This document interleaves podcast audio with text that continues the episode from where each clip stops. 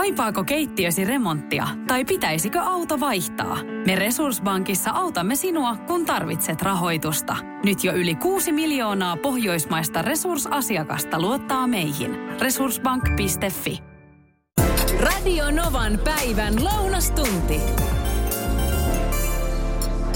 Millaisia kenkiä sä käytät, kun sä lähdet vaikka, no sanotaan juhlimaan tai vaikka teatteriin? Pistät vähän parempaa päälle. Onko korolla vai ilman?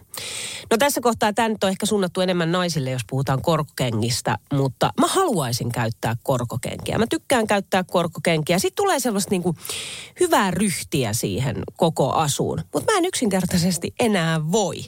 Mulla on jalat viottunut. Ö, tästä on vuosia aikaa, vuosia kun me oltiin Pariisissa miehen kanssa viikonloppua viettämässä. Ja sitten yhtenä päivänä ja iltana mä käytin sellaisia todella, todella korkeita korkokenkiä, joissa se lesti oli aivan siis älyttömän huono. Siinä ei ollut mitään järkeä. Ei siis minkäänlaista tukea.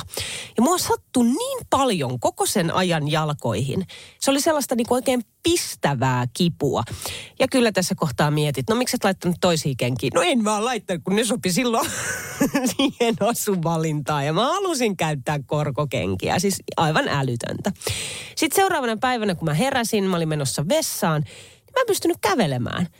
Siis se tuntui siltä, kun mulla olisi ollut päkiä täynnä sellaisia marssimurtumia.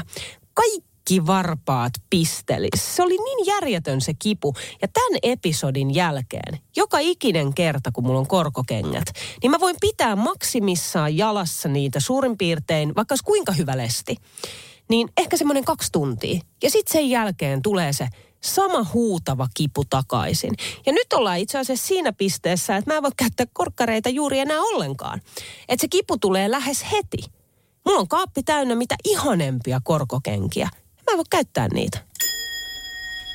Satu laittaa tänne WhatsAppilla viestiä, että tuleeko sama ongelma myös kiilakorkokorkkareissa? Itse asiassa tulee. Mulla on yhdet sellaiset ja vähän sillä idealla ne kerran laitoinkin jalkaan, niin ei, siis aivan hirveä kipu. Satu jatkaa, että itse pystyisin käyttämään niitä, mutta mieheni on lyhkäsempi, joten laitan korkoa alle. Ö, jos laitan korkoa alle, niin mennään kyllä matalalla kengällä. Joo, no siis kyllä mullakin mies on sitten lyhkäsempi siinä kohtaa, kun laitan korkokenkää alle, mutta, mutta näin ei nyt sitten enää tule tapahtumaan. Tuula soitteli kanssa numeroon nolla yksi nolla kahdeksan nolla kuusi tuhatta. Siis mullahan on ihan sama homma, että mähän on siis silloin aikoinaan nuorempana. Siis Niina, mä en Vekkulassakin ollut semmoiset kahdeksan sentin korot, kymmenen sentin korot jalassa. Joo. Niin yhtäkkiä mulla vaan on, siis mä en kanssa pysty enää kävelemään. Se on jännä. Eikö se ole jännä se tunne? Siis se on sellaista niin kuin huutavaa kipua, jos on ihan kuin olisi niin kuin nuppineuloja, varpaat ja päkiä täynnä. Hei, laitetaan taustalle vähän äm, asiaan kuuluvaa musiikkia ja maustamaan vähän tätä tunnelmaa.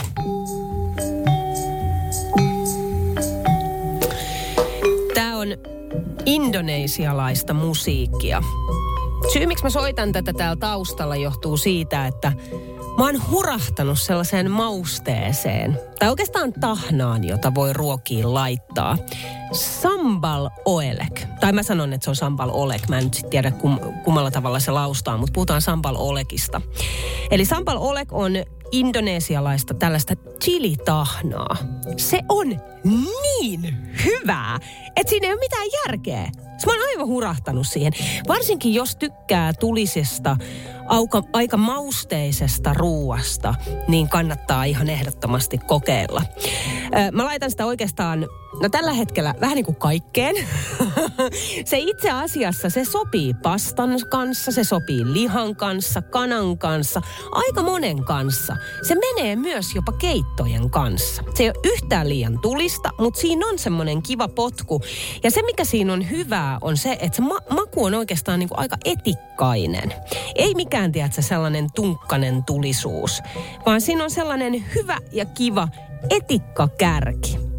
Se on tosi kiva. Ja mä uskon, että sitä saa oikeastaan ihan mistä tahansa. Olisiko nyt vähän tällaisesta isommasta kaupasta. Kokeile. Tai jos sä oot kokeillut, niin mitä mieltä sä oot? Mä vitsi, miten hienoa. Mahtavaa, että täällä on kanssaeläjiä. Liittyen tähän ö, indonesialaiseen chili-tahnaan. johon mä oon hurahtanut siis ihan täysin, Sambal Oelek. Mä lausun sen Sambal Oelek, mutta se kirjoitetaan Oelek. En sitten tiedä, mikä on oikea lausumatapa, mutta Niina laittaa tänne viestiä, että on siis niin todella superihana tahna. Käytän sitä erityisesti liharuokien maustamiseen, mutta niin kuin sanoit, se sopii melkein minkä vaan maustamiseen. Siinä mm, ei ole valkosipulia mielestäni juuri ollenkaan, tai se ei ainakaan maistu, ja määrällä saa sit hienosti säädeltyä sitä haluttua tulisuutta. Joo, toi on ihan totta. Niina jatkaa, että käytän sitä jopa lämpöisissä voileivissä. Uu, toi on hyvä. Superhyvää ihan kaikkeen maustamiseen. Joo, mä laitoin eilen jopa, me tehtiin perunaa ja sitten oli vähän kantarellikastiketta, niin mä laitoin jopa siihen sitä. Voit vaan kuvitella, että maistuko se sienikastike ollenkaan. No ei maistunut, mutta se on niin hyvä. Se on niin hyvä se tahna. Tarja soitteli numeroon nolla yksi nolla kahdeksan nolla kuusi nolla nolla nolla. Tällainen varmaan kohta melkein neljäkymmentä vuotta sitten tapahtunut juttu, kun mä olin tuolla Porvoossa kesäharjoittelijana. Ja se oli jonkun verran myös hollantilaisia harjoittelijoita. He etsi kauheasti, että mistä löytyy Sambal Oelekkiä, että he pitäisi tehdä ruokaa. No ei oikein löytynyt mistään. No poikien kaverit lähetti sitä sitten postissa heille siitä tulemaan ja pojat kokkas ja mehän tykästyttiin niihin ruokia kovasti. Ja jossain vaiheessa sitten huomattiin, että Hesassa isoissa kaupoissa sitä myytiin. Ensin ihan tosi pienissä purkeissa. Ja purkki koko kasvoja, kasvoja, kasvoja. Nythän sitä saa vaikka mistä. Mutta tota, tällä hetkellä mä käyn itse hakemassa sitä Turun hallista. Siellä sitä myydään semmoisessa, olisikohan puolen litran tai voisiko olla jopa litran tölkkeitä. Eli ihan aitoa ja oikeeta. Ja siis todella hyvää. Suosittelen. Tämä oli todella siis mielenkiintoinen. Iltalehdessä sellainen, mitä on itse asiassa ihan pakko kokeilla. Mä tästä vinkkasin jo omalle miehelleni eilen illalla, että hei, tehdään tätä. Siis kokki Teresa Välimäen peltiruoka. Tämä on helppoa kuin mikä. Periaatteessa tämä on nyt vähän sama kuin uunivihannekset, mutta tässä on ihan pieni sellainen twisti. Leivinpaperi pellille, sitten siihen päälle kaikki raaka-aineet ja uuniin kahdeksankymmentä minuutiksi. Eli voit laittaa siihen vaikka parsakaalia, porkkanaa, miksei pataattiakin, sipulia ja sit päälle jotain juustoa, mistä tykkäät. Joko fetaa tai esimerkiksi vaikka sinihomejuustoa. Sitten tää on mun mielestä hauska. Pekonia niin, että niistä pekoneista tehdään vähän niin kuin rajat, vähän niin kuin kehykset. Ja sitten siihen sisälle rikotaan kananmuna. Vaikka esimerkiksi kolme pekoni tällaista kehää, tällöin sä saat siis kolme silmämunaa jokaiseen pekonikehään. Tämä näyttää mun mielestä aika kivalta ja musta ylipäätänsä siis ruuassa yksi tärkeimpiä juttuja on se, että miltä se näyttää. Silloin merkitystä, vaikka sen sitten sotkee siinä kohtaa, kun syö, mutta se, että mikä on se lähtötilanne. Öö, ja vaikka tässä nyt todella tässä kyseisessä ruuassa kaikki on räiskitty siihen pellille, niin jotain kivaa siinä on. Tai itse asiassa tämä on todella siis sellainen, mitä mä haluan kokeilla. Oikein, tiedätkö, kunnon lohturuokaa. Tiedätkö, mä tein poikkeuksellisesti eilen jotain sellaista, mitä mä teen yleensä ainoastaan perjantaisin. Öö, milloin sulla on siivouspäivä ja miksi se on tiettynä päivänä? Mulla se on siis aina perjantaisin, mutta mm, ja, ja johtuen itse asiassa siitä, että miksi se on nimenomaan perjantaisin, johtuu siitä, että tavallaan työt on siinä kohtaa siltä viikolta tehty ja mä tykkään siitä, että koti on siisti ja puhdas ja järjestyksessä, kun alkaa nimenomaan se viikonlopun vietto. Vaikka ei silloin mitään erityistä oliskaan, niin se, että saa olla siistissä kodissa sitten sen viikonlopun. Ja sitten arkena ei oikein ehdi ja ei oikein jaksakaan siivota töiden ja lasten harrastusten ja kaiken sen muun arjen ohella. Mutta mä nyt sitten eilen vähän tavoista poiketen ö, siivosin, koska perjantaina itse asiassa heti töiden jälkeen, mulla ei ole yhtään siinä aikaa, vaan suoraan töistä me lähdetään mökille. Ja mun mielestä on kiva, että sit kun me tullaan mökiltä, eli tässä kohtaa mä vähän niin kuin ajattelen eteenpäin, eli kun me tullaan mökiltä, niin on kiva tulla siistiin kotiin. Ja yleensä mitä tuohon mun siivouspäivään liittyy, joka siis perjantaisin on, niin mä laitan myös suitsukkeen aina palamaan. Ja nyt sitten eilen, kun siivosin tavoista poiketen, niin poikani tuli sinne olohuoneeseen ja nuuhkasti, että sä oikein kunnolla sen. Siis tuoksuu ihan perjantailta. Jani laittaa WhatsAppilla viestiä nolla yksi nolla kahdeksan nolla kuusi nolla nolla nolla, että perusteellinen siivouspäivä on kahden kuukauden välein. Ostopalveluna kaksi henkilöä, kaksi ja puoli tuntia. Matot sitten puistelen itse. Tämä on vain pientä sellaista itsensä palkitsemista, kun joka päivä ollaan kuitenkin töissä aamusta iltaan. Viikonloppuna paperityöt ja vähän a- vapaa-aikaa. Sitten Miia puolestaan laittoi ääniviestiä. Tuosta siivousasiasta ääniviestiä tässä pistelen. Mä en harrasta mitään viikkosiivouksia, enkä semmoisia. Siivota silloin, kun siltä tuntuu. Mä en siedä itse likasta kotia lainkaan, mutta se, että jos on tavaraa nyt vähän jossakin, niin ei se nyt on niin justiinsa. Meidän isomummi sanoi niin kivasti, että talo elää tavallaan ja vieraat tulee ajallaan. Ja mä oon yrittänyt noudattaa tätä isomummin ohjetta, enkä panikoida aina yllätysvieraita sun muita. Et se on varmaan joku suomalainen tämmöinen tapa, että pitää vähän pahoitella, että oi anteeksi kauheeta, että en ole ehtinyt siivoamaan, vaikka todellisuudessa ei välttämättä edes sen sekaisempaa ole. Sorrun siihen itsekin, myönnän. Mutta juu, se pointti tässä oli se, että tosiaan siivota silloin, kun siltä tuntuu. Ei paineita.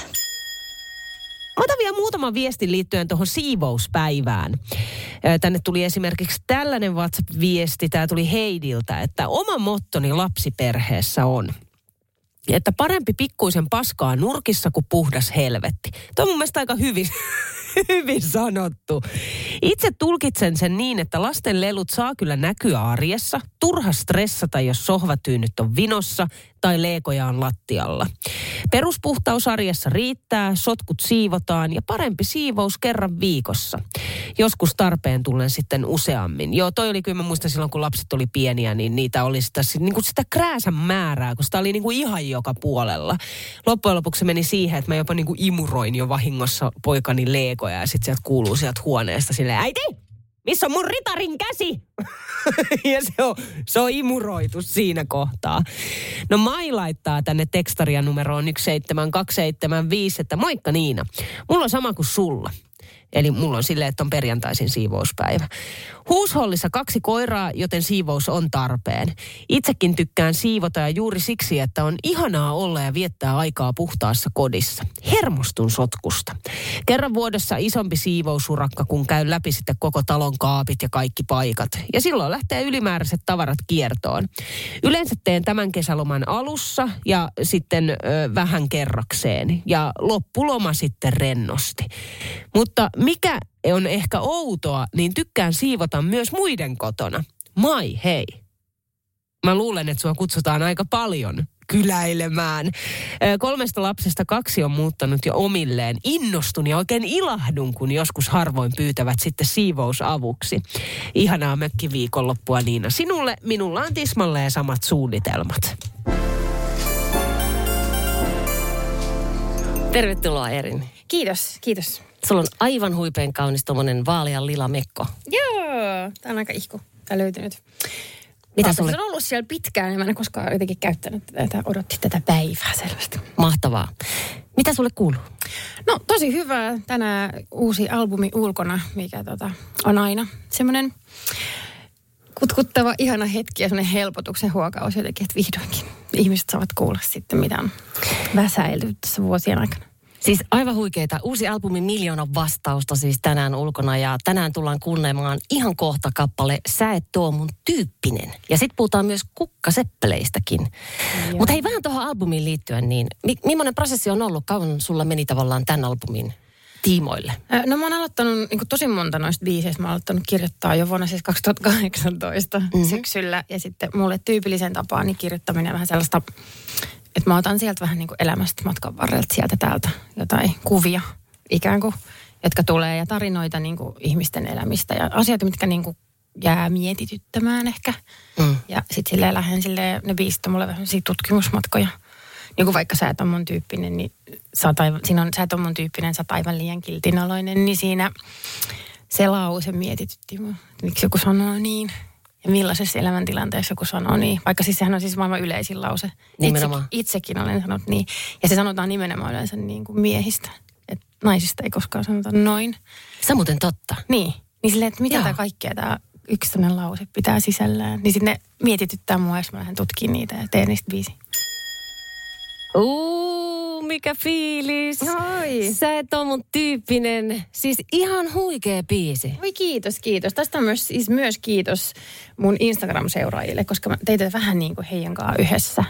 Siis hei, kerro tästä. Tää oli aivan huikea. Sä äsken kerroit mulle, miten tää syntyi. Niin, no tää oli siis sellainen idea. Mulla oli tämmöinen idea vaan, että mä päästäisin ihmiset ikään kuin ää, mun lähelle, tai sitä niin kuin biisinkirjoitusprosessia niin kuin lähelle. Näin mulla syntyy biisejä. Että mä vaan siis kolme mm-hmm. päivää suunnilleen soittelin videoita aina välillä kuvasin ja niin kuin näytin ja aina, miten se niin kuin kehittyy. Ja sitten siinä oli yhtäkkiä, oli, sä et ole mun tyyppinen, sä oot aivan liian kiltinoloinen laini, niin sitten ihmiset rupesivat laittamaan niin kuin niistä kahdesta lainista jo silleen elämäntarinoita ja, ja storeja siitä, mitä ne, mille merkitsee noi lainit. Sitten ne saa äänestää sävellajiin ja onko se kertsi vai säkeistä. Että niin kuin tavallaan auttamaan myös sitten tekemään. Tämä on vähän niin kuin meidän yhteinen biisi. Siis aivan järjettömän hieno tarina. Joo. Koska joka tapauksessa ainahan musiikki, joka tapauksessa on se, minkä kautta me muut, mitä sä oot kokenut ja elänyt ja sit mä oon elänyt samankaltaisia tarinoita. Niin. Mä pääsen elämään ja kokemaan ne tunteet ja ehkä vapautumaankin jostain. Musiikkihan on parhaimmillaan sitä, että mm. se on sitä terapeuttista. Nyt sä oot ottanut vielä ihmiset mukaan tekemään tätä.